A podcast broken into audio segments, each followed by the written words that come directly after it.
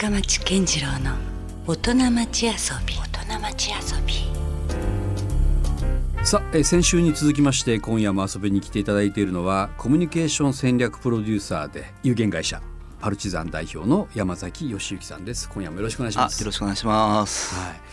まあ、先週はねその山崎さんの仕事のまあ特殊性といいますか、まあ、いろんな、えーまあ、PR 全般ではあるんですけどもこういうご時世なのでいわゆるまあ危機管理的なそういうなんて言うんだろうこうちょっとしたこうやらかしてしまったことに対する、まあ、リカバー、ね、いうところで実は陰で黒子で動いてらっしゃったりとか、まあ、なかなかこうあまり表に出てこられる仕事ではないけど非常に興味深いなと思ってお伺いしてました。はい。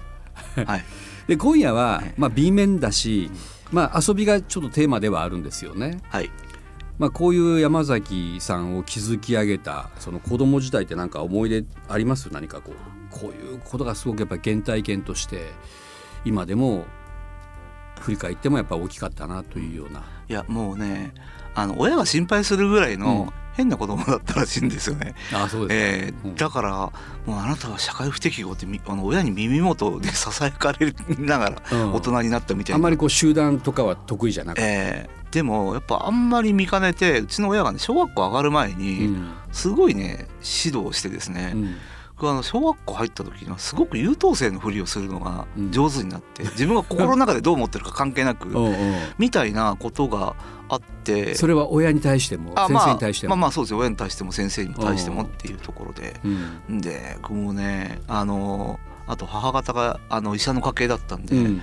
本人医者に嫁がなかったのにもかかわらず僕に医者になれってうん。言って、うん。すごいプレッシャーかけてきてプレッシャーありますいやでも向かないじゃないですか。僕医者になってたら絶対、あの新聞でよくあのい胃にメス置き忘れるみたいな 事件あるじゃないですか。ああれは自分だって思いながら記事読んでますよね、苦手なことが多すぎてうん。選択肢があんまないんですよ、消去法的なそうそう感じですか？でも、うん。その残った中にやっぱり自分の好きなこととか得意なことが、うん。まああったんで、うん。あのこうそれにワクワクするとかうん。あとそのやっぱ学園祭とかお祭り好きなんでうん。で実行委員とかになるはいはいはい。うん。でそこでそのポスターにはい。あの書く一言によって全然お客さんが来るのがこう変わってくるみたいなのをうん。見てて、なるほど。あコピーライトの仕事や。ああこういうの面白いなとかね。うんうん。あともう人がもうなんか人がこうせざるを得ないように、うんちょっと外堀を埋めるみたいなうん。コミュニケーションってなんかあるなとかね、うん。だからあのーまあすごいそれで口出しちゃったらあの弁護士でこうあのなんか論破するみたいな世界に行くんでしょうけど、僕はまあはい物を書いたりとか、うん。そういう発信をすることでなんかちょっと人を振り向かせたりとか、うん。うん。なんか無関心なことに対して、えー何かあこれすぐやんなきゃなってコミュニケーションって結局その相手にとってのあの優先順位を変えるってこことのためにやるわけじゃないですか。うん。まあ、なんかそだんだんそういうのって面白いなと、えー思い始めて、うん。なんとなく多分あのあなんか自分がこんなことが得意だったらあんなこ仕事ができたのにっていううん。なんか場違いな憧れは全然なく、うん。多分なんか小学校の時に考えてたようなことでそのまま大人になってるみたいな。お伺いしてるとなんか、紆余曲折がないというか意外ととはいえストレートにねその自分の特性を生かした。いやありますよ。だって紆余曲折あります。もう自分みたいな人間はうん。あのふざけすぎてて、うん。あのまともな大人になれないとかねよく言われましたからね。まあ、その世間でよく言われる意味でのね、優等生とかではないのかもしれないですけど、なんか意味もなく私ちゃんとした大人にならなきゃいけないっていうプレッシャーがやっぱあったんでしょうね。脅迫観念はねしばらくありましたよ。含めて、えうえ。うん。ん。なるほど。でもまあそうはなってないですもんね結局、ええ。うん。まあだからそれはすごくあの運がいいなと思います、うん。自分のちょっと上の世代から価値観が変わってきたなっていうところもあるんで、うん。やっぱり可能子供の可能性の目をやっぱ確率的に積むみたいなうん。ことは本当にやめてあげたいなと思っていて、うん。割とすごく共感しますね、ええええ。うん。だから今その、ね、経済産業省とかの若手とかもなんか割と教育とか未来の学校とかそういうプロジェクトやってますけど、うん。あの行っちゃってる子供うん。をどうあのそのままうん。あの気持ちよく大人にするかみたいなことをうん。みんなで真剣に考えてるんですけど、うんうん。あの本当そういう突拍子もない天才をの目を、まあ、なんで積もうとするのかなとね、うんうん。まあ多分想像力ない人って、うん、10歳の子供は自分が10歳のの子供に考えついたことうん。しか考えられないに違いないとか思ってますけど、全然違いますよね。なんでしょうね。だからその、すごいこうそういう社会とか協調の輪みたいなのは非常に分かる反面、うん。なんかこう自分は全然その中に入っていけないみたいな孤立感みたいなものもなんかもうすでに持ってた多様性が実はもう芽生え出た時代じゃないんですかね実は。あー。だから嫌いなことはっきりしてたんで、うん。でもあのなんかなんかその自分のこだわりというかなんか好き嫌いみたいなことってうん。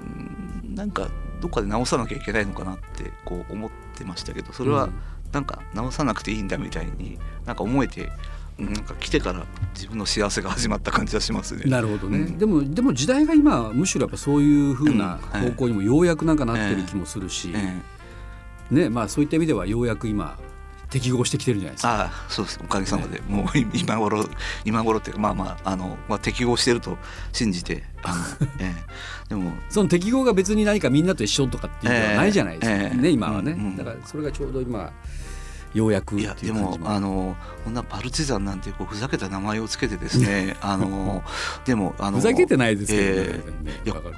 あのここ15年15年ぐらいで、うん。やっぱ大きな企業さんが、うん。やっぱ自分のところだけでなんか問題解決できないから、うん。あのまあ、なんかこのパルチザンなんて怪しい名前だけどとりあえずなんか話聞いてみようかみたいなねなんかそういうこう空気になってきて、うん。あの本当にあのあの立派な会社さんとお仕事をうん。させてもらえてるっていう部分ではすごくやっぱ変わってきたなっていう感じはありますね。なるほどね、うん。まあ遊びの話が実はいつの間にか仕事のそうですよね。話にもなってますけども、まあでもねあのそんなにこう切り離して、僕境目がないんでもうねあのうんだからそうそう。サニーサイドアップであれこれ仕掛けた時ってなんか、あの自分が見てみたいこと人のお金にやれるから楽しいよねっていうことはすごいやってでもうもう今あのなんかワイドショーで叩かれてるなんかタレントわざと呼んでみたりとか、なんかそういろんな理屈つけてね、うん。うん、でもそのやっぱり世の中のなんか開けてないドアをたくさん開けてみたいみたいな、うん。好奇心がすごいやっぱりあって、うん。で自分もあの一緒に仕事してる仲間ってそういう、あの人が多いんでうん。だからなんかあのこう世の中の通信ってどうなってんのかなとか、うん。なんかそういうドアをなんか開けたいがための手段として、うん。なんか仕事をさせてもらってるっていう感覚は。だからなんか入り口としてはその遊び感覚で世の中を見たりした時とかにうん。分かってくることが実際には仕事につながっていくみたいな、うんうんそういう感覚もあるのかな。ね。だってあのなんか人間社会ってなんかもうみみんななんかあの下り顔でなんかやってますけど一皮むいたらうん。なんか結構おかしなこといっぱいあるわけじゃないですか。ううんん。うん。だからああだから僕その建前と本音のうん。なんか使い分けながらうん。やってるけど、なんか実はこんなくだらないことで世の中ってできてるのかなとか、うんなんかそういうのがやっぱ面白くって、うん。うん、だからそういう意味でいろんな体験したいなっていうのがなんかあの、うん。まあ、自分が仕事してるモチベーション。かなって。うん。今のこのなんて言うんだろう。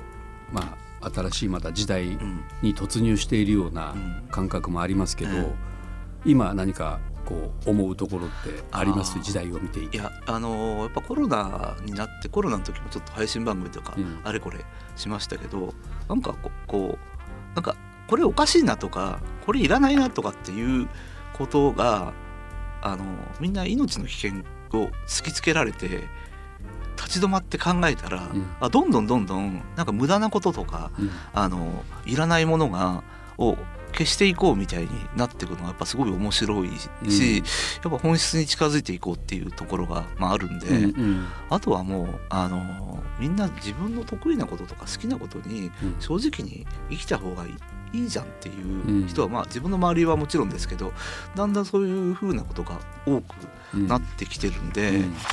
だからなんかあのこの国ってあまりにもその自分が好きなこととかうんを封印してうん。なんか立派な人になんなきゃいけないとか,、うん。なんあのいう文化がありましたけど、うん。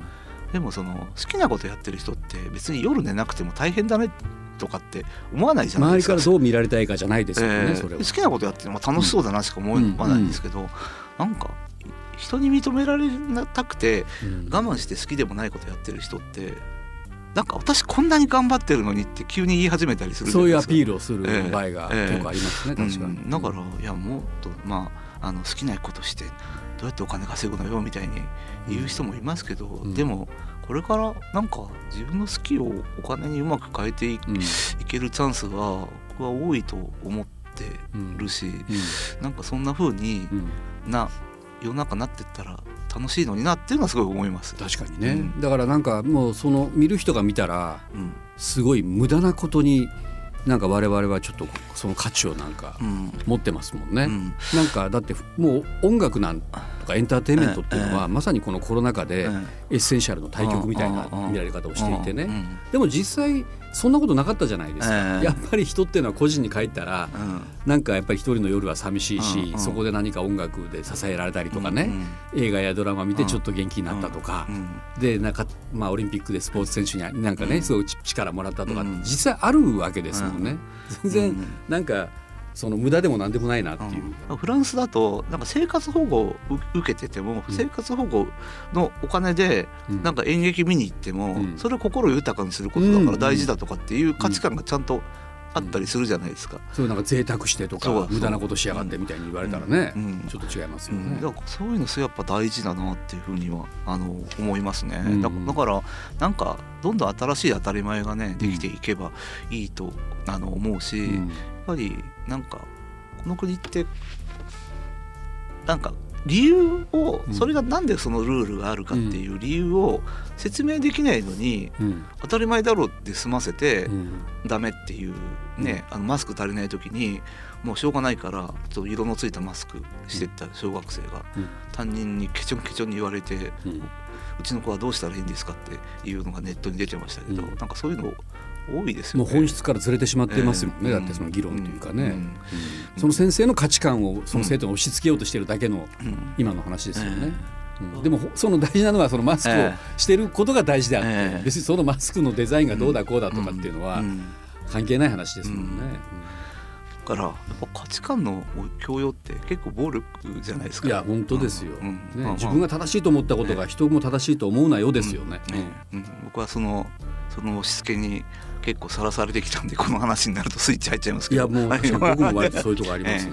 ううん。ん。うん。だからまああのー大変ですけど、うん。やっぱり面白くなっていってるなっていう感じはあのすごい。なるほど。うん。だからなんかそれよりこっちが大事じゃんとか、うんうん。うんいうのしあとあのーまあそもそも人何のために生きてるのっていうことの、その個人個人のこう喜びみたいなことを、うん。なんかお互いに尊重し合えるまあそうじゃない人 まだいますけど、うん。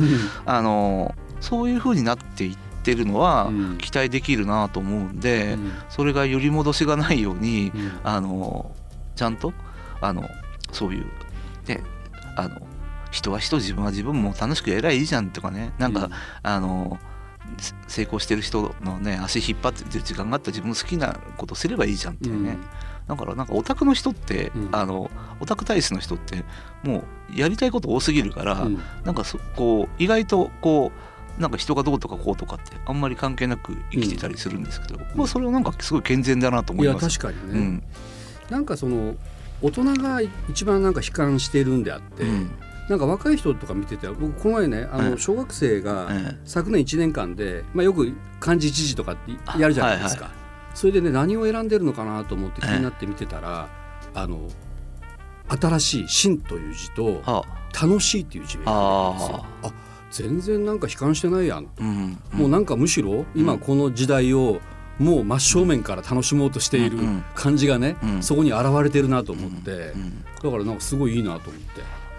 ら僕らはほらすごいもうそのコロナ前の価値観にかなり縛られてるから、ええコロナになった時にうんなんかこうなんかすごくがんじがらめにされたぐらいなね、意識を持ってたけどなんか子どもたちからすると意外とそうでもないのかなっていうね、うんうんなんかね学校にもある時に行き出したことによってやっぱり会えなかった時間が寂しかったから余計そのスイッチが入ってうん楽しんでるなとかとも思えるし、うん悲観してないですよいやいいですよね。ね。だって我々の世代で小学生だったらなんか耐えるとか一文字書いたら褒められるみたいなね。嫌ですよね。もう思い出しただけでね。なんか本当にもう耐え難くて。なんかやっぱまだ僕らの世代まではこう戦後の価値観を押し付けられてるとかあったんでしょうね。え。えうん。なんかみんなと一緒にこうちゃんと輪を持ってうん。尊しとなすみたいないね。やもう今思うとその自分の想像力を超えることを考える子供がいていいはずがないってうんいうのは、うん。多分先生たちの中にあったのかなって。うん。危険ななんか人物と見られるんですよね。だってもうそれはあの70年代だってそうやっぱり今思えば、うん。そのジョン・レノンとかがえ FBI から目をつけられるなんてね、ええ信じられない話ですよ、はい。今の考え方から言ったらね、でもその当時の大人は真剣にうん。そういう若い目を積もうとしてたはい。わけですもんね。だから今ねあのー僕結構 e スポーツ関心あるんですけど、はなんか某四国の県でね、うん。あの条例で禁止するとかね、ううん。んまあまあやっぱり自分が理解できないものがうん。存在していいって思うのと、うん。あのそれは自分をいつか脅かすから、うん。存在させちゃいけないって思う、ううんん考えがあって、うん。だからなんかそういうのなんか危ないなっていうのはねやっぱ、まあ危ないなっていうか悲しいなと思いますよ、うん。うん、条例で禁止するとかね。ね、うん。うん。だからなんか大人はもうあんまりガタガタガタガタ言わんで、うん。もう本当若い世代にうん、やりたいようになんかやれる方向だけをしっかり与えてあげるっていうかね。で本当に外れもう道を外れそうになった時だけちょっとね、うん。補正してあげるとか、うんうんそんな存在でありたいなとは思いますよね。そうですよね。なんかもう必要以上になんかがんじがらめになんかね、うん。枠に押し着せようと自分の価値観に合うものに若者を誘導するんじゃなくてね、うんおなんか全然今自分は考えもつかなかったようなことをこいつ言い出してるなっていう方を面白がってほしいですよね。うんいやでも20代30代って喋ってるといや本当自分があの分からないとか得意じゃないことをすごい、あの知ってるんで、うんうん。やっぱなんか先生だなっそうなんですよ。ていう気分になりますよね。バリバリ刺激きますよね。ね。その方がね。ううん。んえーまあその遊び心的な観点から世の中を捉えて、はい。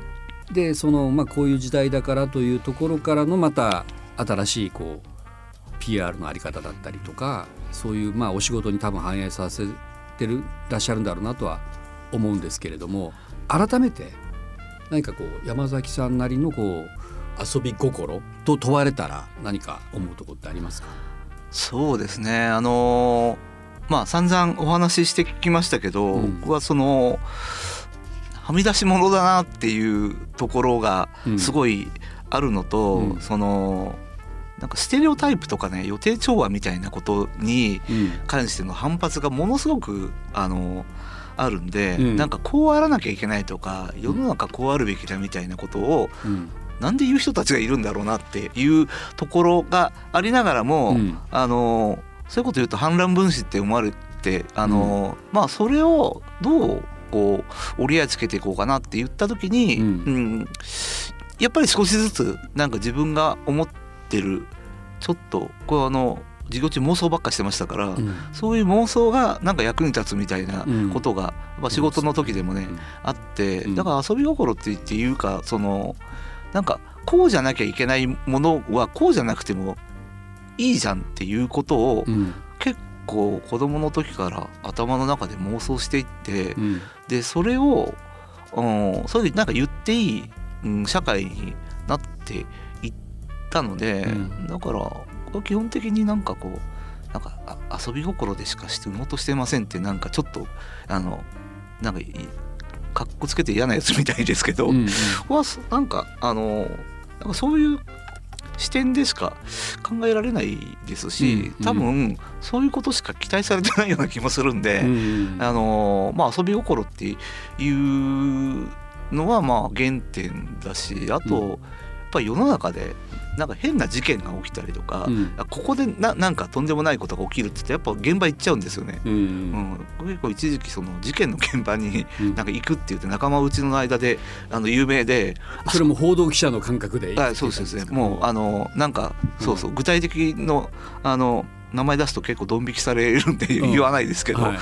あの行ってみるとそのあなんかその風景からうん。なんか感じるものがある、その報道とか画面からだけでは伝わってこない何かええが。なんかそういうふうに身を置いてみないとうん。見えない風景って絶対あるなと思っているので、うん。うん、だからまあそれもそんなことあの、うん。するの法律的じゃないかもしれないですけど、うん。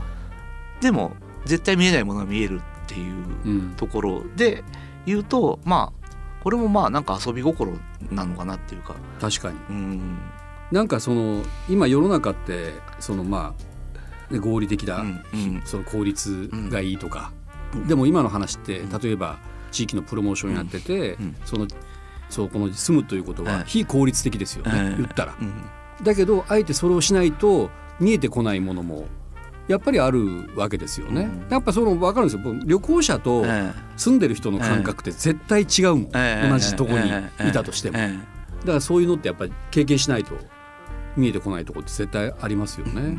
オンもオフもないっていうかそのうん。好奇心を満足させたいってうん。いうことが主語なんでうん。それ別にあの仕事でやろうが、うん。オフでやろうがうん。なんかやってること同じだなみたいなはい。感覚はすごいあるので、うん。からまあ本当面白い人会う、あのこういう人たち集まるんだけどどうって言ったらもう躊躇なく行くのはもう絶対あのここに集まってるうん。メンバー面白いに違いないってうん。言った時にそこに行ってる自分がオンかオフかとかうん。あんま関係ないですよね。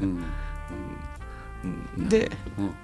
でまあ仕事になる場合もあるんですけど、うん。別になんなかったらなんなかったで別に普通に友達で、うんうん。そういう人がなんかあのえなんかとんでもないところに誘ってくれて、うん。あの普段こう見られないような入れないような場所にねうん。入れてくれたりとか、うん。もうそういうのがねうん。あの楽しいですね。だから僕今本当お付き合いして長年こういう仕事させてもらってるんで、うん。初めてお会いした方とか、うん。会社でもうん。あのきっとこういうこと考えてきましたよねとか、うん。あのあのじゃあこういうことやっていくんだったらこういう言葉でくくれませんかね？みたいなことって、結構ふっとこう頭に降りてくるんでうん。お話しするんですけど、はい。そうするとあの、まあ、かなりこう当たってて、うん。えーあのそれはだから自分がそれが当てられるとかっていうことではなくって、うん。そういう言葉をこう自分がそのその会社とか個人がうん。得た瞬間にものすごくやっぱ変わるんですよね。うん。言葉になってないから、うん。その確信とか自信にならないことってすごいたくさんあるんで、うん。あのーでもそれがないからうちなんてもうね人に PR するようなこともないあのありふれた会社ですよってうん。皆さんね言うんですけど、うん絶対生き残ってる会社って絶対特徴があるんで、うん。うんまあ、個人もそうですけど、うん。まあ、そういう人たちに、まあ、自分がうん。社会不適合と言われながらややれることで少しでもお役に立ちたいなっていうとこは、まあ、あるんで、はい。まあ僕はあの本当黒っ子としてねうん。あのいろいろやってきたんで、まあ、自分はそういう人たちを輝かせながら、うん。なんかこう鈍い光をうん。放って生きていくんだろうなって、うん、ちょっと思ってます。輝くことによることが自分の輝きにもつながると。ななんかよく目を凝らすとね木の隙間にいるなんかなんかこうあの気持ち悪く光ってるみたいなね。なんかそんなうんそんな存在でいいかなみたいな、うん。うん、いやでも本当に僕は人に恵まれたっていうのはすごくやっぱ運だなと思っていて、あのまあ潰されなかったのもそうですけど、うん。なんかあの危なっかしいけどなんか仕事頼んじゃうんだよなみたいなことをすごく若い頃になんか言われたりもうん。し,、しましたし今も本当に人のつながりでうん。あの楽しいことをさせてもらってますけど、うん。いやじゃあ最後の方にですね、はい。もう一つ聞きたいのが、はい。じゃあ、まあ、この、まあ、福岡という、はい、まあ、今場所がありますけども、うん。ここをまあ山崎さんなりに PR プランナーとして、えこれからもっと福岡こういうところをねえうん。ブランディングしたらいいのにとか、うん、そういうところで言うと客観的にはどう思われますか？ああそういうことです。かあの結構散々いろんな人と議論されてるとは思いますけど、えうん。するんですけど今、あの福岡にいる人たちも、うん。福岡って何か知らないけど全国から注目されてる街だっていう自覚を持ってる人多くなったんじゃないかなっていう気がする。メディアでもね取り沙汰されたりするから。ね。ええええだからあのーそうですね。だからそういううちはそういう時に割と福岡の人って、まあまあ、うちはそういう町だからって言ってこうあのむ胸張って何もしない人も いますけど、うん。なんかあのそういう勢いがあるうちになんかあじゃあこういうこう注目を浴びてるうちにうん。なんかこういう分野でうん。こんな面白いこと仕掛けたらなんかあの今こう福岡って勢いがあるからうん。こういけるよねみたいなね、なんかうまくその状況を逆手にとって、うん。あのいろんなことが立ち上がるみたいなうん。ことをしていけば、あのいいと思う。この勢いに乗じてね、ええ。なんか安穏としてしまうとなんか怖いですよね。ええ。うん。ええ。昔はそんなにあの結構硬い町だったじゃないないないですか。その、うん。こういろんな仕組みも含めて、うん。あの、えーじゃあスタートアップとかそのその起業する、あの会社がなんかあんまりこう自由度があ環境的に確かに実際のところここ10年と考えてもいいと思いますよね、ええええ変わってきたのは。うんうんだからそれは多分なんかあの街づくりうんをに関わるプレイヤーがうん。すごく柔軟な人が増えたり、うん。まあ、若い世代が増えたっていうこともあるんで、うん。うん。でもうさっきのこうこう、まあ、あ先週お話ししましたけども、まあ、い言ったもん勝ちだしやっぱり旬な場所ってうん。みんなの注目が集まり続けるんで、はい。やっぱそうした時にもう福岡っていうのはもう寛容性も高くて、まあ、あのこういう人たちがもうもうほっといても生まれる街なんだってうん。いうことを言い続けると、うん。あのきっと一歩踏み出す人がたくさん増えるんじゃないかなっていう。うんうんだからあだからなんかあの外出てきた時にあそうか福岡だからねみたいなね、どうん。なんかそういうブランディングができると思うんですよ。そういう個性がもう出て当たり前の街なんだという方向にねどんどんなっていく方がいいですよねうん。確かに。うん。だからちょこちょこ来てるから言うわけじゃないですけど、うん。やっぱりあの他の地域と比べると、うん。なんかねあのやっぱ特殊なエネルギーがやっぱあると思います感じますか？ええ。それは。うん、でいる人が本当幸せそうなんで、うん。それもなかなかないですよね。確かにね、うん。そこは大事ですよね、まあ今で言うとまあウェルビーイングな街とうん言えるかもしれませんけど、まあ面白いことあのたくさん考えてした方がね、うん。した方が勝ちだと思いますよ。まあだから安穏とはしていられないということですよね、うん。なんかむしろそこでいろいろとまたねもっとこうしたらもっと面白いのにっていうことを常にこう考えていくというか、うん。そこはちょっとすごく今日話してて僕自身も思うところでした。えなんか立なんか立派な人みたいですけど僕本当怠け者なんで そんなにそんなに真剣になんか毎日あれこれやってるわけでは全然ないんですけど本当恐縮です。いやいやそんなです、まあでも今日はねあえてその,、あのいい面を切り取らせていただきはい、ましたって言ったら、あありがとうございます。キーワードがいいっぱい出ましたけど、妄想って意外と大事ですね。あ妄想力がある人間はうん。本当に、まあ自分から見ても優秀な人多いですね。ああやっぱそうですか、うん。